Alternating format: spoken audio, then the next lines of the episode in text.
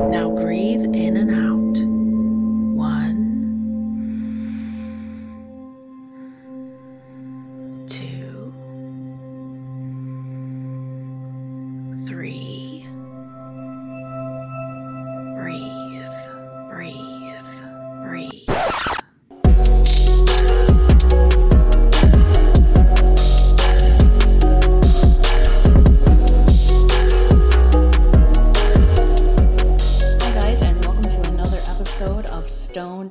Social. I'm Natalie. If you've been with us before, welcome back. If you're new here, thanks for joining us. This is Stoned and Social, so we do exactly what we say we get stoned and then we get social. With me today, I have a special co host. You may remember him from season one. I've got Rocket with me. How are you, Rocket? I'm doing good, thank you. How are you? How have you been? I'm during the pandemic and your weed consumption. What's been going on with that? Yeah, yeah, been good. Uh, it's been uh, obviously spending more time at home like everyone else, so it's a lot more opportunities to get stoned. So that's been, uh, it's been, yeah, it's been good. So wait, are you saying that during the pandemic you've been smoking more than before? Yeah, I'd say so. Wow. Yeah. Okay. I've been kind of rationing mine out because because I've been worried that I'm gonna run out. But you've just you've just thrown caution to the wind. Just live for the day, you know. Just of Not the day. much. um, and I think today we're gonna be stoned off of the same thing, right? Because we shared a homemade Rice Krispie treat. hmm And um, it's pretty powerful. I, I Mhm. like it. What do you think about the Yeah. Rice Krispie treats? It, I like them, yeah it's, it's, good. This it's one, good. yeah. And I think last time we spoke, you know, we were getting into a debate about, well, not even a debate, just a discussion about if the UK or the US does weed better. And I think, you know, we, we each came to our own conclusions. Pretty much. but are you still are you still on like your edible adventure? Are you still enjoying edibles to the same extent that you were before? Uh, I, I don't use edibles as much. Um, I use more of the vape pen now. Mm. The edibles are fun every now and again, for sure. during vaping. Yeah, we were talking about vaping a couple episodes ago. We were letting people know to be careful of vaping because, you know, it is using your lungs. And right now, with the coronavirus, you want to be extra careful of breathing things. So I'm very glad that you shared an edible with me today and, and just for forewent that stupid vape. Not that I don't love vapes. Yeah, I mean, Mhm. I, you know, I always share weed. Mhm. So today we are going to get social about a topic that I'm really passionate about. I don't know if you're as passionate about it, um, but we're going to talk about some highbrow art um, because I thought it would be funny for us to be high and then try to discuss highbrow art. What's your what's your general opinion of art? Like of fine art. I see your face now. Um, I mean, maybe you'll be more passionate about this one, but I believe I'll certainly be able to give uh, perhaps the amateur's take. You are more artistic, so maybe Yeah. you would be able to give the uh, this is what happens. professional take. Yeah, it's what happens when you throw like 50k at an art school degree. It just makes you talk on a podcast stoned Nice. about it. So you have you have like kind of no real opinion about fine art. Do you enjoy it or Saw the Mona Lisa once. You saw the Mona Paris. Yeah, Lisa? yeah, yeah, nice, yeah, nice. I saw that too. Okay, so yeah, that's exactly the kind of art we're going to be talking about. Overhyped, by the way. What the Mona Lisa overhyped? Oh yeah, okay. We're small and like yeah. All right. Okay. We're we won't we won't get into that. But alright. but I but yeah, you know, for people who haven't seen it, you still deserve to see it. So, you know, artists often work in territories outside of the mainstream and they have a very long long history of subverting boundaries around high and low art. And so for me personally, I think that it makes sense that cannabis and art would intersect especially in an artist's studio where the aesthetic of like you know an industry traditionally associated with you know high or low art can be broken down and reimagined. And so this is kind of why i picked this because i think art comes in many forms. It doesn't always have to be super like mona lisa stuff. It can be other things which we'll discuss today as well. And so the first um piece that I've picked because there's a lot of contemporary art within the cannabis culture right now. Um, people are designing like crazy ashtrays and you know all the glass hand glass blown uh, pipes that people use all of Mhm. those crazy things i consider all of that art and so um, a fine piece of art because you were just talking about the mona lisa is we're going to start with the last supper Leonardo da Vinci's The Last Supper, and I've got it up here for you to look at in all of its high res glory. And anyone who knows anything about Leonardo da Vinci, very high Renaissance artist who is considered one of the most famous painters of all time, hmm even though fewer than 25 of his paintings have actually survived.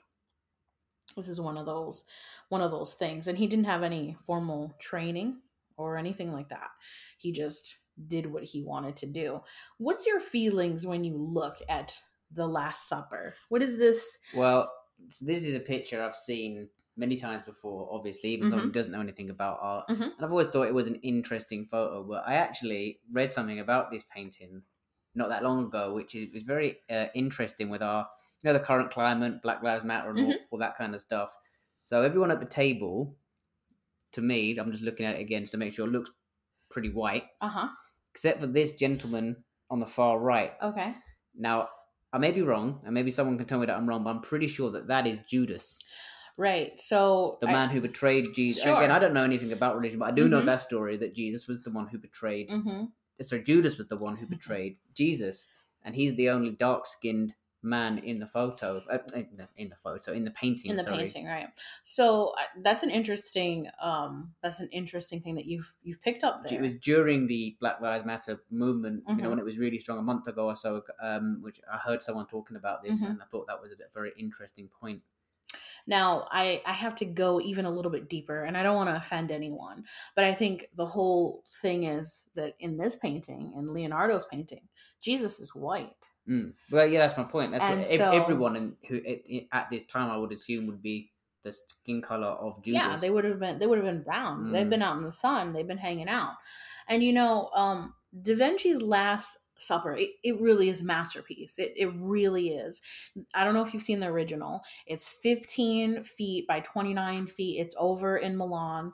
Um everyone knows that this painting depicts jesus' last meal with his apostles before he was captured and crucified but specifically leonardo DiCaprio said he wanted to DiCaprio. sorry DiCaprio shit I'm too stoned Leonardo da Vinci Vinci. but see also he's got the D too I wonder if they I wonder if his family did that on purpose like a little nod to I'll have to I'll have to google that when I'm done Probably not. when I'm done rambling.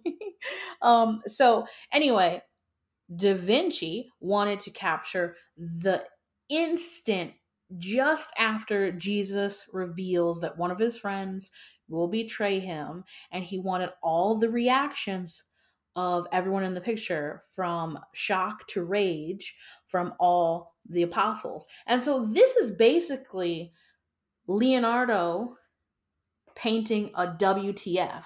this is just like a what the fuck? Like he's he's he's painted a moment where people are just like I love that everyone's hands are just like what? Like no one can.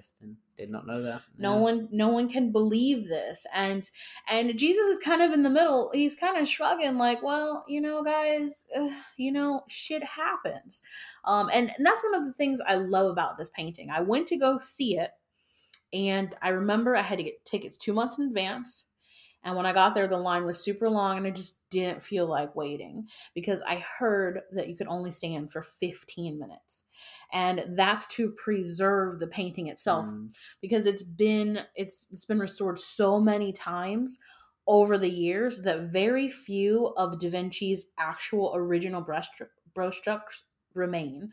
Um, that people have just been painting it and Yeah, restoring it over Mm. years and years. So I started getting in my head Is when it- I was waiting in line. Is it the same painting then? Yeah, that was my thing. I was like, you know what? I'm waiting outside to see this masterpiece that we've just been we've just been photoshopping. Mm, how many times can how much can be added to it? Yeah. before it's his If you do, you know, just one brush stroke, okay, it's still his painting. Yeah. Over hundreds of years. You yeah know. exactly and it was it was one of those things where i was i i really liked this painting we had a replica of it in my house, and so um, but we had a replica with black people, so that was cool. Um, but so I wanted to see the original, and I know that you know the whole way he painted this is he had used a really experimental technique. He used egg tempera and oil paint on plaster, and so that's why it started to fade very very quickly after he made it. And then by the early 16th century, the paint had started to flake and decay, and within 50 years, it didn't look like itself at all. It just looked like it looked kind of looked crappy. And so um, even after you know the vibrations from the Allied bombings during World War II, all of that started to mess this painting up because I don't know if you know this painting's on a wall. Okay. So it's it's located in its original place on the wall of the dining room of the former Dominican convent out in Milan. And so it's a wall. So, you know, any sort of movement, especially during war and bombing, that stuff sends cracks through the walls. And so that's why it started to just decay over time. And you know about this painting, you know that people get weird and say that there's hidden messages hmm and things like that. What's you you know about the Da Vinci Code, right? Yeah, yeah. Yeah, so like there's been the Da Vinci Code that says the Last Supper is the key evidence to like some true identity. cover-up, yeah, right? it's a Yeah, huge cover up of stuff. There's been musicians who kind of get crazy over this painting, and I know that in 2007, an Italian musician named Giovanni Maria Pala created 40 seconds of somber song using notes that they supposedly saw within the painting.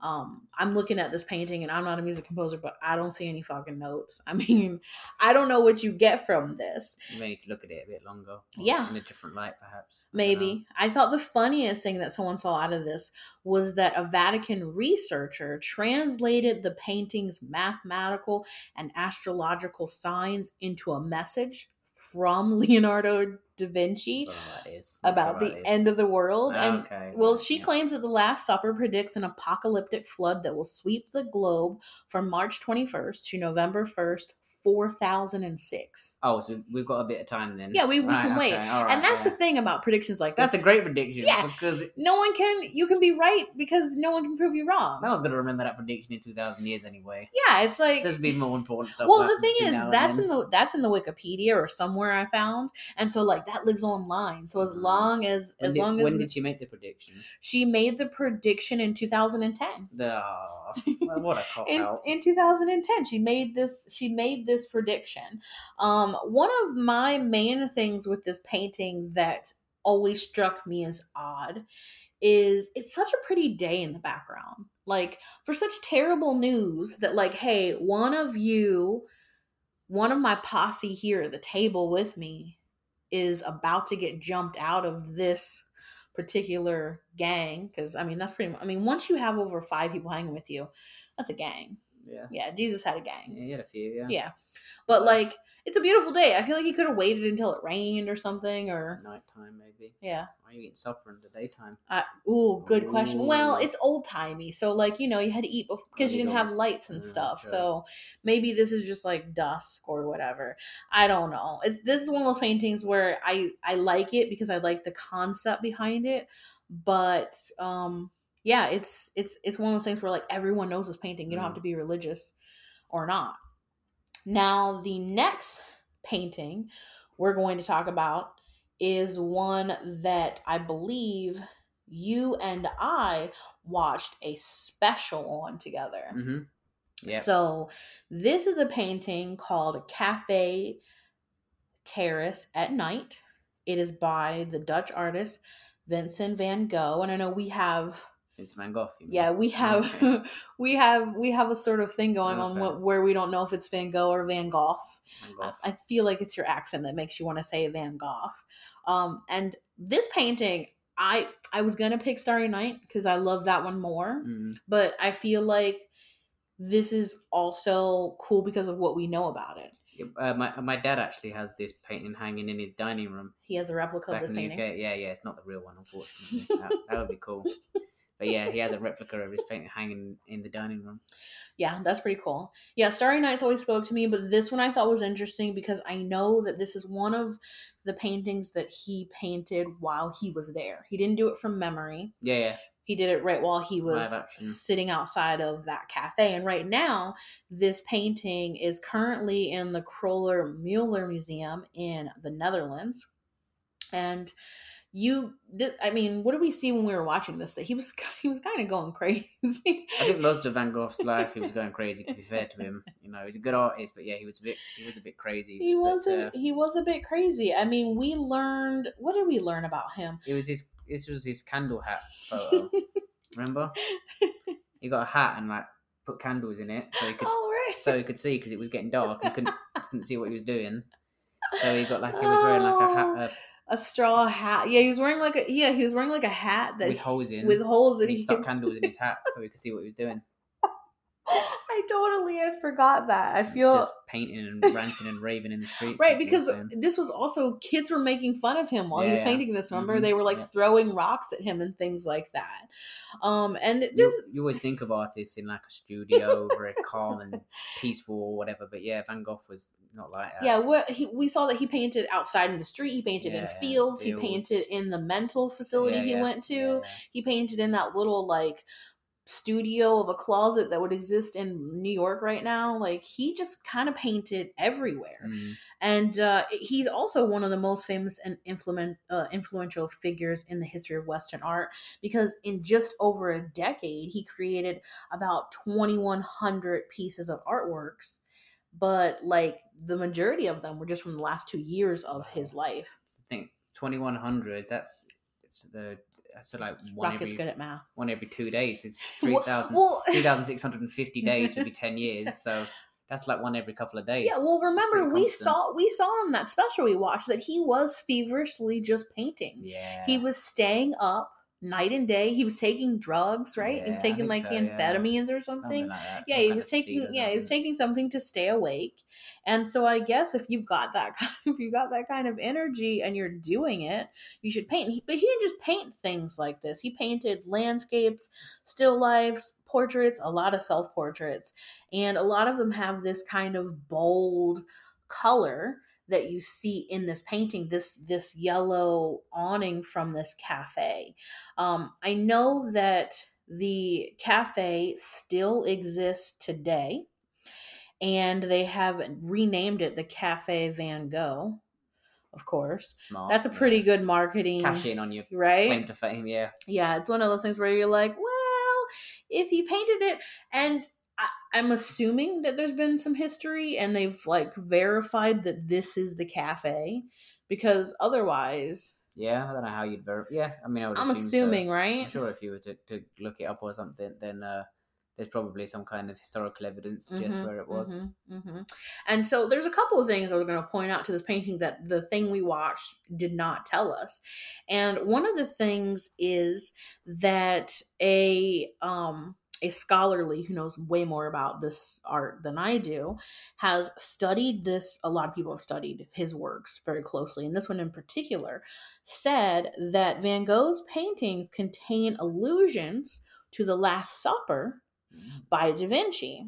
And that if you look at the painting and you look at them closely, the painting reveals that the main characters include one central figure with long hair. Okay. And I see that guy. That's him, right?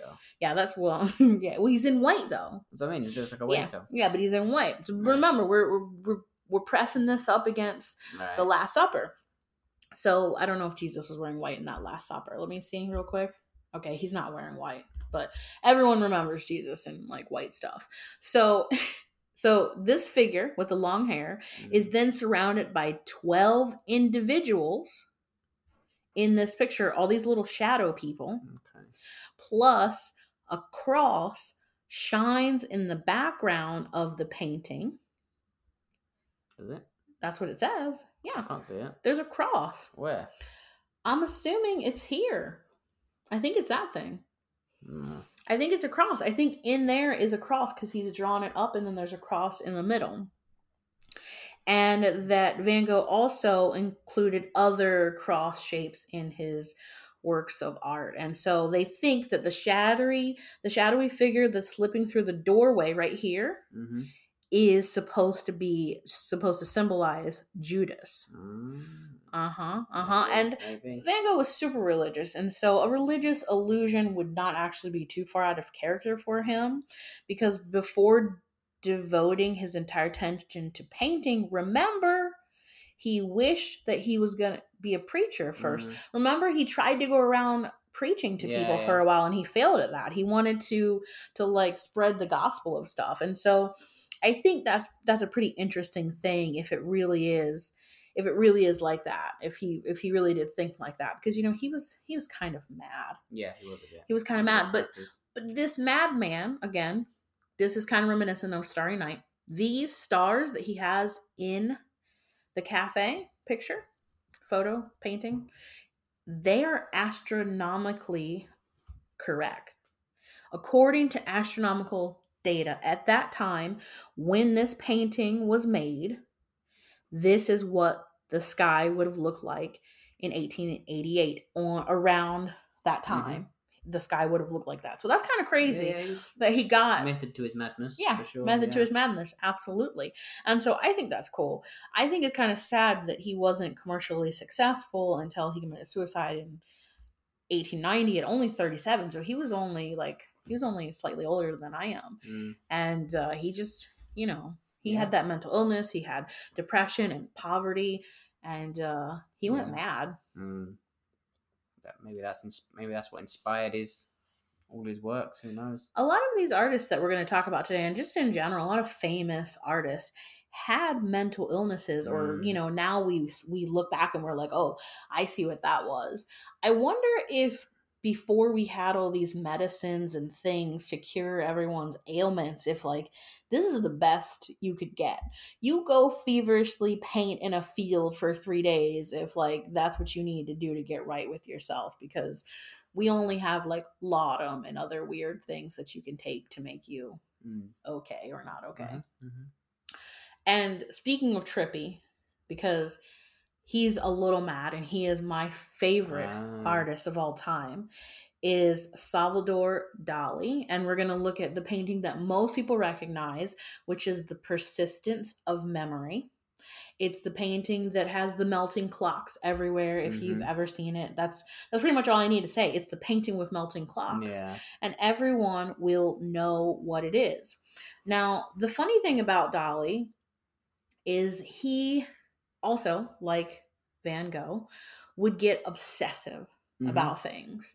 And so one of the things that he was obsessed with was the works of Sigmund Freud. He was obsessed with dreams and dream interpretation and thinking he was receiving messages through his dreams and a lot of the paintings he did including this one comes from a dream that he had. What do you what do you think about that? Yeah, cause. Yeah, I mean, I think that that's you know, I think artists will find uh, inspiration from all kinds of places, and uh, certainly dreams could be one source of inspiration. Mhm. Uh, I say I've seen this painting before, but I don't haven't. Uh, I'm not really as familiar with it as the other two. But uh, no, it's interesting. Yeah, I love this painting. This painting was from 1931 and it is one of the most recognizable works of surrealism and that's pretty much a lot of what he did is surrealism. He didn't only do surrealism, but that that was where he shined the most in my opinion. Mhm. And so around the time of the painting's 1931 creation, Dali had perfected his paranoia critical method. And when I was a kid, I just loved this painting because it made no sense. Yeah, It's kind of No, what drew me in. It Yeah. made no sense. And the more I learned about him, you know, I was like, oh, none of his paintings make sense. But then when I got older, I'm like, they make perfect sense. I don't know if it was the weed or what. But the artist would attempt to enter into a weird meditative state of self induced psychotic hallucinations okay. so that he could make what he called hand painted dream photographs. okay. That sounds like something Charlie would say from Always Sunny in Philadelphia. it sounds like something he'd say, but I'm sure that uh, Salvador Dali had his methods. yeah and so like i it's just interesting to think that you know now we use a lot of people, I'm not saying everyone, we use meditation as a way to calm our mind down, to, you know, get into a state that allows us to chill out. And Salvador Dali was like, you know what, fuck that. I'm going to use this to make myself go crazy and see things, and then I'm going to do hand painted dream photographs. Nice. I mean, yeah. I mean, I guess it. You know, it worked. You know, he obviously, you know, he's a famous artist. I don't know if he was successful or not during Mhm. his lifetime. He was, he Well, was. there you go. So you know, whatever gets you to that place, I suppose. I mean, again, I think that to be an artist, clearly you have to be a little bit mad. hmm Um, it's probably one of those things uh, where you know, if you do, if you are normal and have a normal brain and outlook on things, then you maybe you can't create such masterpieces. I mean, we're all a little mad here, but I think I think these artists are even madder than we are. Now, there's several things in this painting that just never fail to trip me out. There's the melting clocks, right? Right. There's this weird, like I thought it was a ambiguous. It's not a horse. I mean, look at it. It's not a horse. It's just like a figure thing.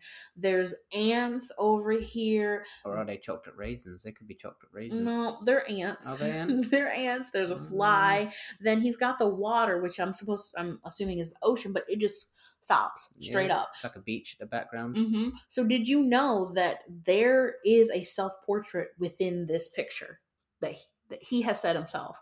There was there is a self portrait in this picture. You're not going to believe it when I tell you where it is. Mm, okay. Okay, so the persistence of memory self portrait, which is contained in here, is draped a soft watch. It's the soft watch. For Dali, the soft watches represent what he called a camembert of time, suggesting that the concept of time had lost all its meaning in the unconscious world. And so this face like figure that's here Right. is supposed to be an interpretation of a self portrait of himself. And I would not believe this had I not seen his other self portrait picture, which is called Soft Self Portrait with Grilled Bacon. And it's just him. Um, it's like a it's like someone took a mask of your Mhm. face and then it's just like melting kind of like these clocks. And then there's a there's like four pieces of bacon next to it. Nice. And so if he says this weird duck sheep horse thing, Horse, yeah, horse, I think. Yeah. it's, it's not a horse though. There's no tail, there's no legs. Yeah, yeah, it's like Yeah. essence of a horse or But, something. but he says this is him. yeah, okay. And so remember, I told you he was super obsessed with Freud, right? Eventually, he got to paint Freud personally That's kind of cool. in 1938 and it was a kind of a big deal because freud had already said several times like fuck surrealist i don't like them.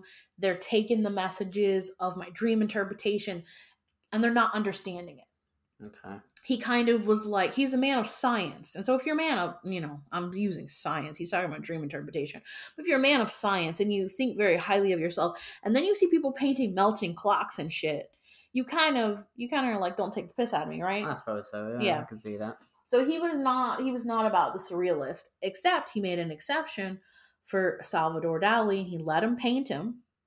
And apparently when he painted him, and the self-portrait is called something like the madness of um narcosis or something. I can't remember what it's called.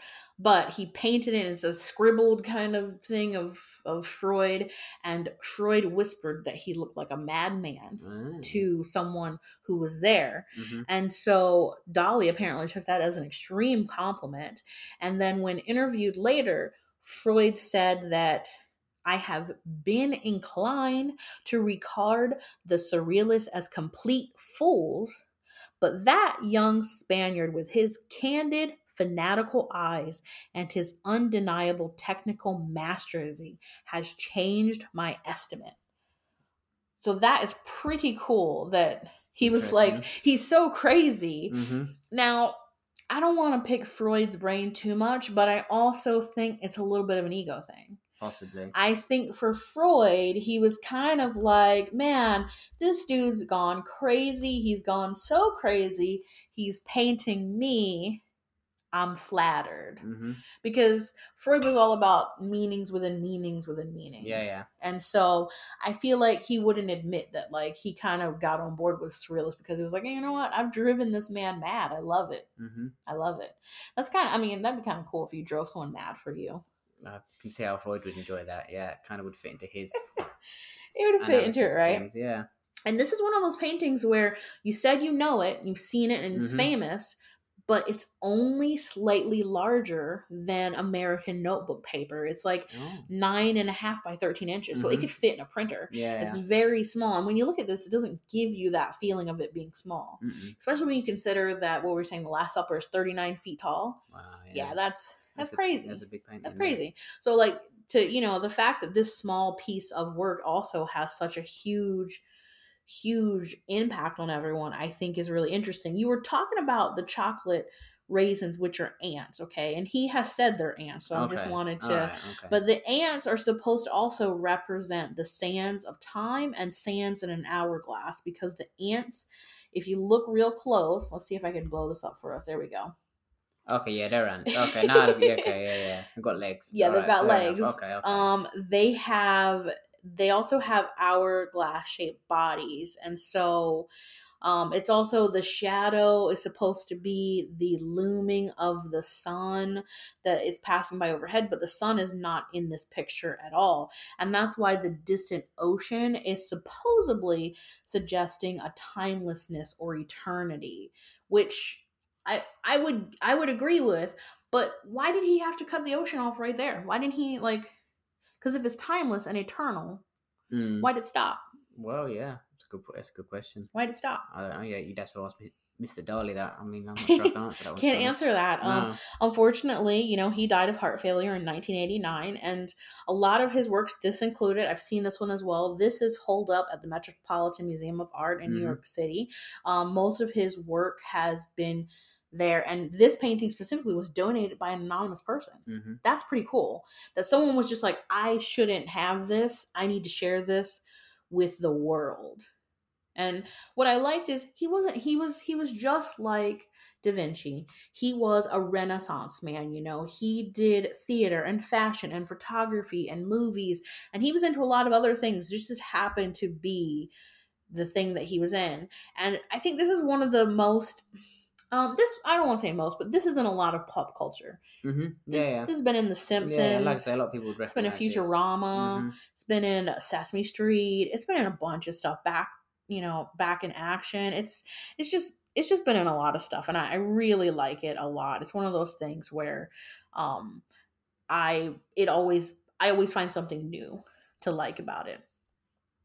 So the last Oh, actually, I'm just going to jump in, Oh, and I've, okay. I've got one to show oh, you. Actually, okay. Oh, you've got one to show me. in okay. preparation Oh, of this show, I, okay. I found one myself that I actually one of the few paintings I do actually know a little bit about. Uh, do you recognise the gentleman in, the portrait? yes, that is Winston That is, Churchill. that is Winston. hmm Uh, that is Winston Churchill. You have yes. such a hard on for Winston Churchill. I don't have a hard on Winston Churchill. It's just a, it's just an interesting painting. You're always telling Uh, me Winston Churchill things. This is Graham Sutherland's portrait of Winston Churchill. Okay. It was uh, commissioned for Churchill's. I think it was his 80th birthday. Mm-hmm. Uh, I'm not. I think he'd stepped down from prime minister at this point because he was there and he came back again. So I Mm-hmm. think he'd stepped down at this point. But the uh, you know the Houses of Parliament commissioned this photo. Uh huh. Um, this photo. I keep saying photo. I This- know. this picture. I know sorry, it's it's hard. It's hard. of Winston. Um, now Winston saw the uh, the uh, portrait of it and Mhm. he found it deeply insulting. He hated it. He thought he looked terrible. He thought he looked weak and old. I mean, Um, he does, and he was. Do you? that was the artist's point was that you know um, time is not kind to any of us Mhm, eventually you know what i mean time is the great killer of everyone and everything and uh, he was commissioned to paint churchill as he was you know uh, which is why he had him sitting for example Mhm. um, you know and he wasn't this is, doesn't show churchill Yeah, he like doesn't look strong. great wartime leader Yeah. or whatever it shows him as older He looks like an old man in a Mhm. chair. I saw that that Sutherland only received a thousand guineas for this which was a form of payment way back then. Um, I I don't know how much it would it would be right now, but I know that it has to do with like the pounds and the shillings and all of Mm. that. So I don't think he was paid very much for this painting. It seems like. Well, I I mean, so uh, so it, it was unveiled, and a lot of people considered it to be a masterpiece of sorts. Mm-hmm. Like I say, Churchill hated it, took it to his uh, country residence, um, and he and he burnt it. He burnt What? the painting, yeah, and it's widely regarded as one of the you know one of the most uh, historic lost pieces and that kind of thing. Oh my gosh, what an ass! Yeah, yeah, he burnt it. He didn't like it. I just looked it up. So it looks like maybe the guinea nowadays, a thousand of them would be less than one dollar. No, that's definitely that's, that's Is that definitely- wrong? Is that wrong, wrong? yeah. well, it says a guinea was worth one pound, or yeah, one pound. So So a thousand pounds. so a thousand pounds, I guess. Yeah, he did all right. Yeah, that's okay. all right. For 1950 odd, that's I guess. I mean, you're painting Churchill though. You're painting Churchill, and so wait. So are you telling me that this painting doesn't exist anymore? No, no, no, it's burnt. It was So burnt, how do they have? How do they? Have, I'm assuming that this is a recreation that we're seeing, or how is it a recreation? because some people saw it. Some people did see it. Yeah, it. it was unveiled, I believe. Oh, Um, but uh, Churchill was not a fan, and uh, interesting.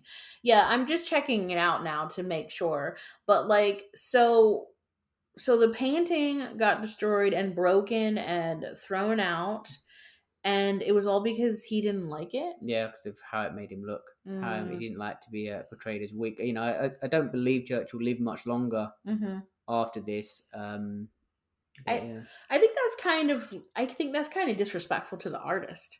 yeah, like you know he took a lot of time to paint this whether or not he liked what he saw unfortunately truth is hard to see but like someone took the time to do a fucking portrait of you i've always wanted someone to paint a portrait of me paint me like one of Yeah. your french women certainly had his. You know, he had a temper and uh, you know that kind of thing. So yeah. huh Mhm. that's interesting thanks for sharing that i Yep. knew nothing about Yeah, that yeah. do you know anything about graham sutherland do you know anything about this artist Uh, just what I saw in the episode of The Crown that taught me about this painting. Highly recommend, by the way, for anyone interested in some British history. The you're Crown. being, you're being so british right now you're Give it a watch. recommending the crown Give it a watch. Okay. All right. So that's that was that was really cool. Thank you. You taught me something new. I love learning new stuff. I say it all the time. If you're not learning one new thing a day, you're pretty much wasting your time here.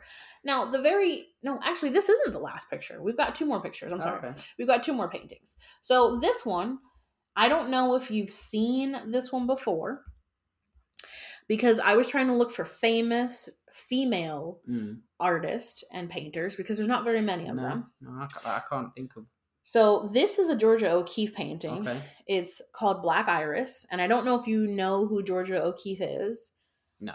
What have you ever seen this picture before? No. This, what does this look like to you? A flower. It looks like a flower. Yeah. That's okay, okay, because stem there. And, sure, yeah, it has a little stem there, but a lot of a lot of Georgia O'Keeffe's paintings look like this, Mm. and it has been linked to a lot of controversies that all of her flowers look like vaginas. I want to say that. Yeah, I but it did. But it does, right? It Oh, so you yeah, lied. well, it does look like a flower. it does look like a flower, but yeah, it does look a bit vagina-like.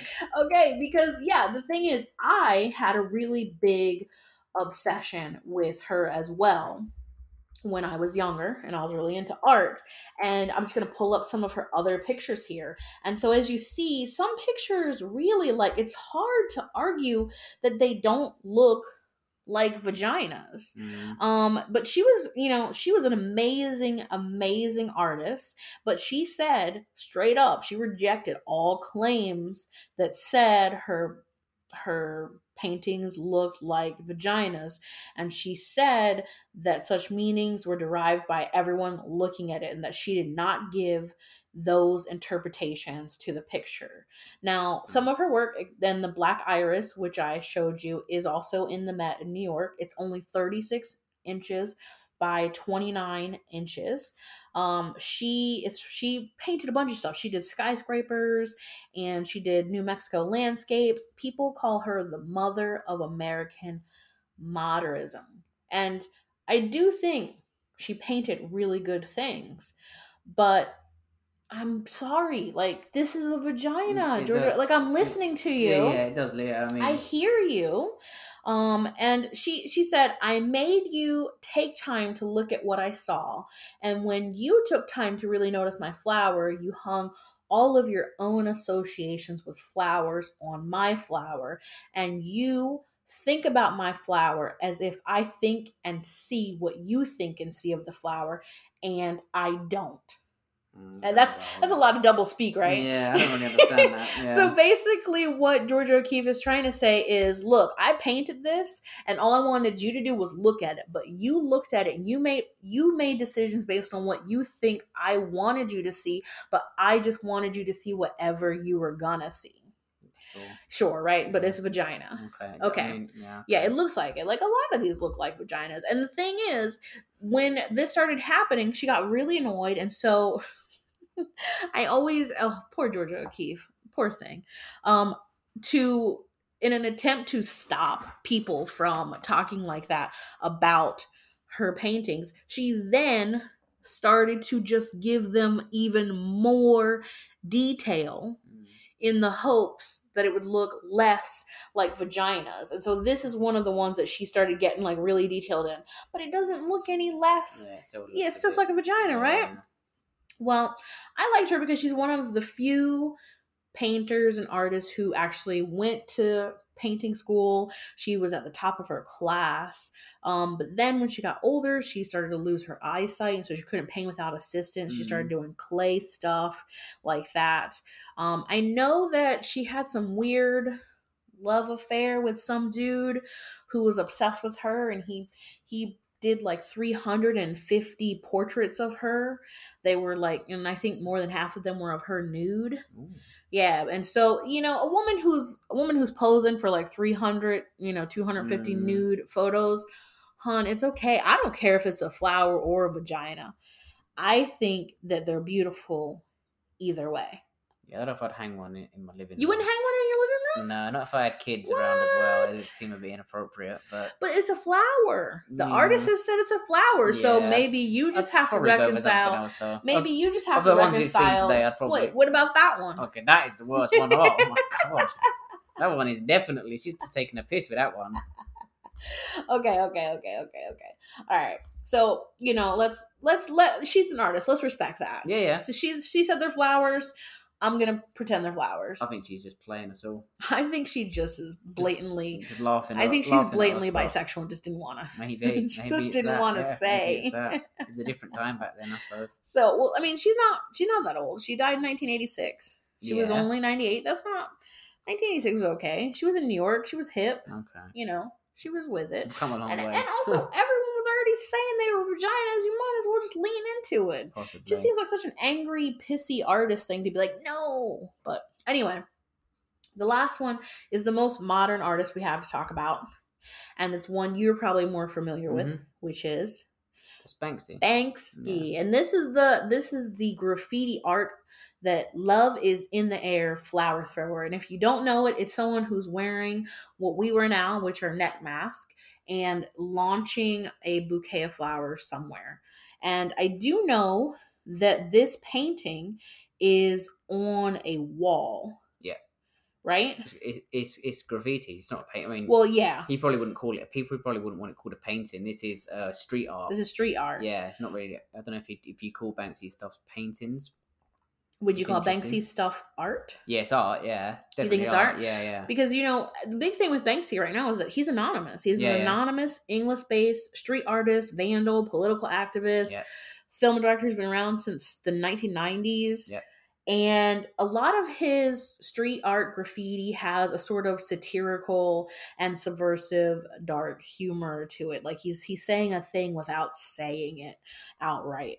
Yeah, yeah. Like I says, he's a political. He just, you know, he gives political messages through his artwork and that kind of stuff. he's he's he said supposedly that he was inspired by uh, 3D, which is the graffiti artist and founding member of Massive Attack. Oh, And there's been a lot of speculation that it's actually 3D from Massive Attack, but he won't say like he's denied that. He's flat out denied that. They've said several times Yeah. it's none of them. I'm sure we'll find out one day. Well, maybe not actually. It's, it's been that long now. I, I mean, I remember Banksy when I was a kid.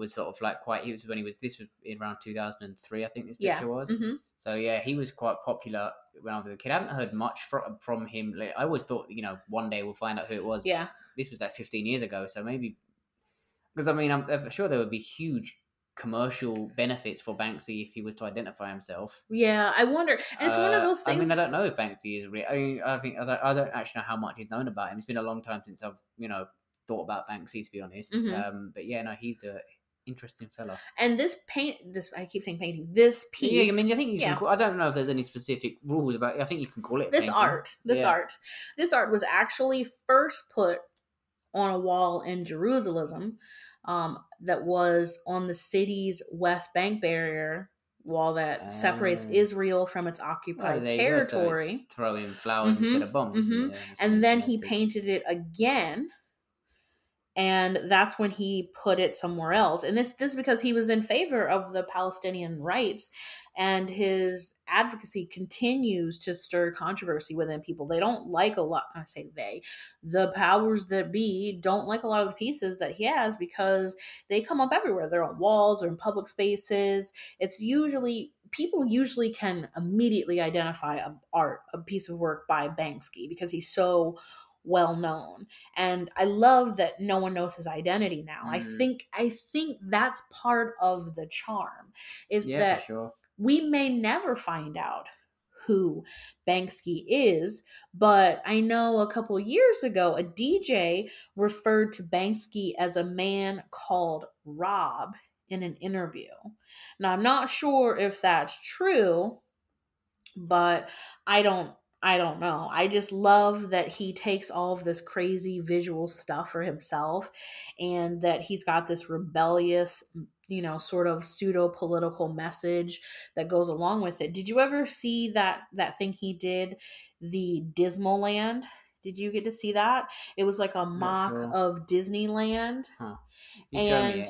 Uh, It was um it was I think it's still there. It was a temporary art project that was in 2015. It was a faux family friendly destination in the British seaside of Mod. I don't know how you say that. Is that Modelid? Is that a place? Modelid?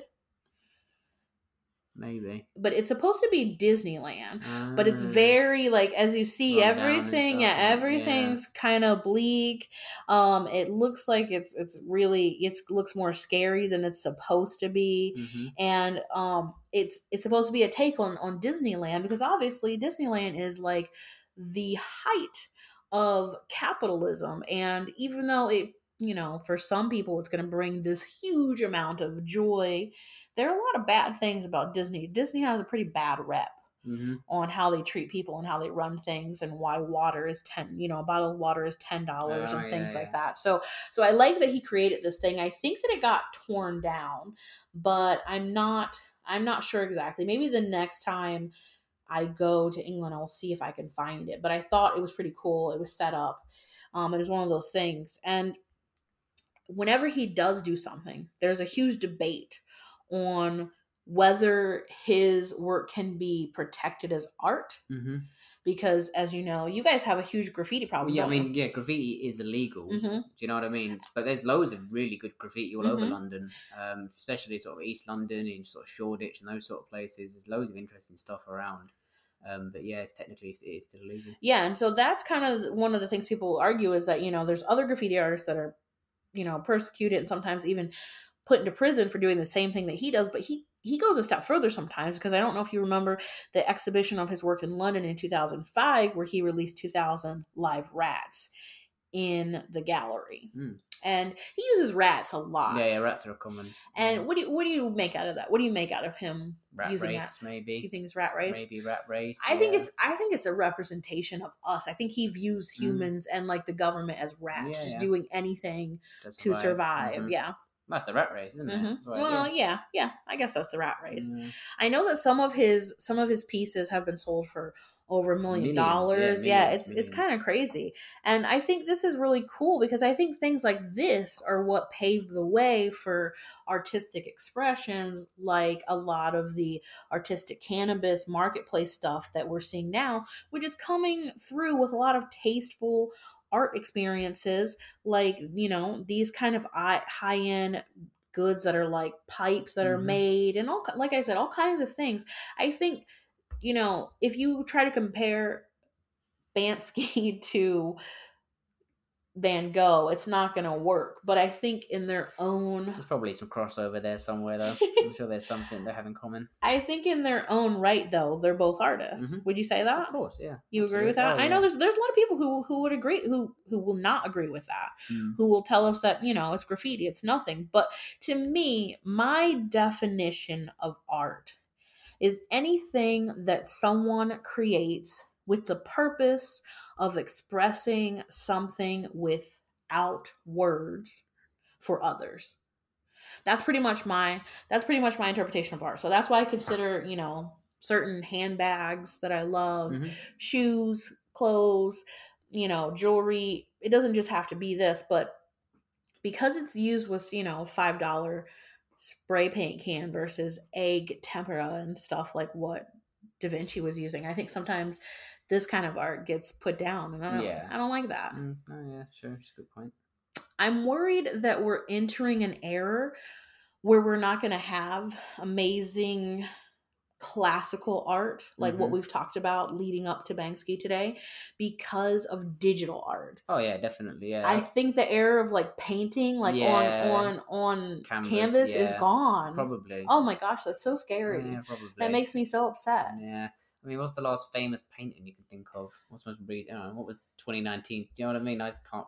I mean I mean, these things probably uh, they get more appreciated over time, I suppose. But yeah, I would say that the art of uh, yeah, I think the, it's gone. the art of I don't think it's I don't think it'll ever be gone, but it's No, it'll never be gone, but it's not going to be the focus. I don't think we're going to look back in 50 years and find a pile of someone's like well, now we've got paintings. movies and TV, and you know that they're art in their own right. You Mhm. know, and I think that you make a lot more money directing a film than you will uh, painting a picture these days. Mm, So That's crazy. yeah, yeah, That's crazy uh, for me. Yeah, probably the era of the oil painting is probably come to an end.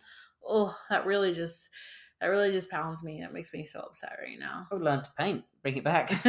I can paint, but I'm one of those people who can only paint what I see. I can't paint things out of my head. Go and I'm see not. some cool shit and do a painting of it. Bring back the that. era. I can do that. I'm, I'm going to work on that single handedly. But you know what? You're going to work on single handedly. Munchie of the week. Mm, mm, mm. You're going to tell me what your munchie of the week is. If you're just joining us and you don't know what it is, it's one of us tells what munchie we're eating this week as our munchie of the week. It's always something new and fun and usually yummy. So, what do you have this week? Uh, this Rocket. week I've been uh, on the peanut M and M's. Ooh. Yeah, uh, I don't think we have these in the UK. We made actually no, I think Can we I do have actually. I haven't had these for a long time. Mm, Saw them in the store and uh, yeah, mm. no, they're pretty good, So these are just M and M's that have a peanut in the middle. pretty much. I thought the M and m also made M and M's with peanut butter in the They middle. make like peanut butter and caramel Hmm. and mint and like pretty much every other flavor. Because the thing in in America, you love a thousand different flavors of everything, which is actually pretty cool. To be fair, in the UK we're pretty standard, but yeah, in America there seems to you be guys we have weird flavors. things like ketchup chips and like weird stuff. You guys have roasted chicken yeah, Walkers, chips and stuff, uh, which is bit- our Lay's. which is Lay's over here. Yeah, they go a bit crazy. Mhm. Um, they like bring out different flavors every year. Uh, so like I remember one year they like you could send in whatever crazy flavor you wanted, and they picked like the top five. So we had like a roast dinner flavored Mm. crisps, fish and chips flavored crisps, Ew, no, no, uh, chicken tikka masala flavored crisps, Hmm. onion bhaji I think was one as well. no, I'm okay. It was pretty cool. Yeah, it was. So what are you giving these M and M's in terms of tastiness? Are you giving them one or two thumbs up? Two thumbs up. Just that that yeah, quick. two thumbs up. Yeah, yeah, And what about the ease of eating these while you're stoned? Yeah. I mean, yeah. I've eaten like five of them. Yeah, right they're not now. very messy. Like yeah, yeah. Two, two, Two thumbs up. for that for sure. And the size of the munchie, like I'm talking about the bag and yeah, yeah. and the size of them in general. It is a share size, so uh, Oh, is that why I'm taking so that's why many? you can have them 'Cause the bag yeah, says yeah, it's share. size, All right, yeah. so all the All thumbs good, yeah, up. all the thumbs up. Yeah, six. thumbs up, Nice, nice. I like it. I'm gonna steal some more of these while we answer our stoner question of the day, which I don't think you got to do last time. Okay. Um, but you're co-hosting today, That's so you're gonna get to participate in it. So we've got Julia H who asked, I found marijuana in my son's room and I am furious to say the least. He is currently on probation. Oh. Should I turn him in? There's definitely two parts to that question. Hmm. Yeah. I Julia, mean, you're asking a lot, hon. I mean, I wouldn't turn him in. Like, I wouldn't turn him in personally. I think. I mean, yeah, I wouldn't turn him in. I wouldn't turn him in, Julia, because he's first of all, he's your son. But like, I would have a talk with him. you know, he's gonna turn himself in. Yeah, I, yeah. I mean, I don't know um, a huge amount about the legal system. But I'm pretty sure they uh, drug test. Sometimes. Um, so you know, he's being pretty stupid. If because I'm, I mean, again, I don't know, I don't know the specifics of the case. But Yeah, I'm is he on would- probation for weed? Because if so, that's my probably job. send him back to prison or to prison or what, what, you know, whatever the Yeah, specifics. So Julia. he's being pretty pretty dumb. Uh, if if um, because when I came over to the states, I had to stop smoking weed. Um, because they were gonna potentially drug test me. So you know, getting stoned is ahead. fun, but if thinking ahead. if you are in those legal uh, if legal issues do come up, it's probably not worth it. Mm. Um, so it sounds like your son is uh playing Yeah, pretty. Uh, he's he's he's on thin ice right now. And the thing the thing for me most, Julia, is that first he's your son, so give him a little bit of compassion on this. I'm sure being on probation for whatever he did is probably mentally messing with him. And so I would say before you jump to straight, should I turn him in? I would ask why you want to turn him in. Is he annoying you? Is he living with you? Is he is he mooching off you? Is he not? Is he a disappointment? I would figure out why you want to turn him in first because you are his mom. You're supposed to, you know, care about him and his Ride or well being first. Yeah, ride or die, mom. But the other thing is, and and this is the other thing is, you know, he's gonna go he's gonna go back to jail. If, Well, he's probably gonna he's probably he's probably gonna he's probably gonna get in more trouble. And so why would you do that? yeah, maybe try and help. You know. Yeah, I would talk to him first, Julia. I would talk to him, and you don't have to be accusatory or, you know, because he's going to get defensive when you talk to him about this. But I would just say, hey, I see that you are smoking marijuana, and I know you're on probation, and I want to talk to you about the risk are involved with you. Technically, I'm assuming he's breaking the law because you're state, I was gonna say, yeah, and because he's on probation, so he can't do it I mean, is, is that is that because it's not fed- because it's not federally Mhm. legal, so you can still get in trouble. There So- So yeah, so not worth it. yeah, it's not worth it. Julia, But so- also, you don't want that on your conscience, Julia, of you being the one who further pushed your son away into the legal system because there are a lot of people who are in jail right now who are in there for smoking weed who will not get out because they'll create other problems for themselves in jail and have other infractions and it's just a bad system to be stuck in. You do not want him in the system further if he doesn't have to be. That's my advice, Julia. Yeah. That year's Rocket. on. Yeah, Don't turn him in. I don't turn him in. I don't turn him in. Have a talk with him. Yeah. Be a grown up. Talk it out. Talk it And out. also, Julie, don't forget, snitches get stitches. Um, I'm not sure if he's that kind of bad boy. Um, so, Juliet, thank you for asking the stoner question of the day. You, in turn, will receive a one week supply of this week's Munchie of the Week. So, you will be getting the peanut butter M&Ms that Rocket brought this week. And I think that might be that might be it for our show today, Rocket. cool. Thank you for having me on again. Yeah, if you Always- guys always a pleasure. if you guys want, make sure to write in or tag us on Instagram at Stoned in Social. If you have a munch of the week you want us to try, if you have a stoner question of the day like Julia and you want a chance to win the munchie of the week, send us an email at stoned in social at gmail.com. You can always check us out online at myserenity.com slash SNS. Be sure to follow this podcast and share it with your friends and like it and subscribe and do all of those cool things that young people do. This is me and Rocket, and we're out this week. Stay highly conscious.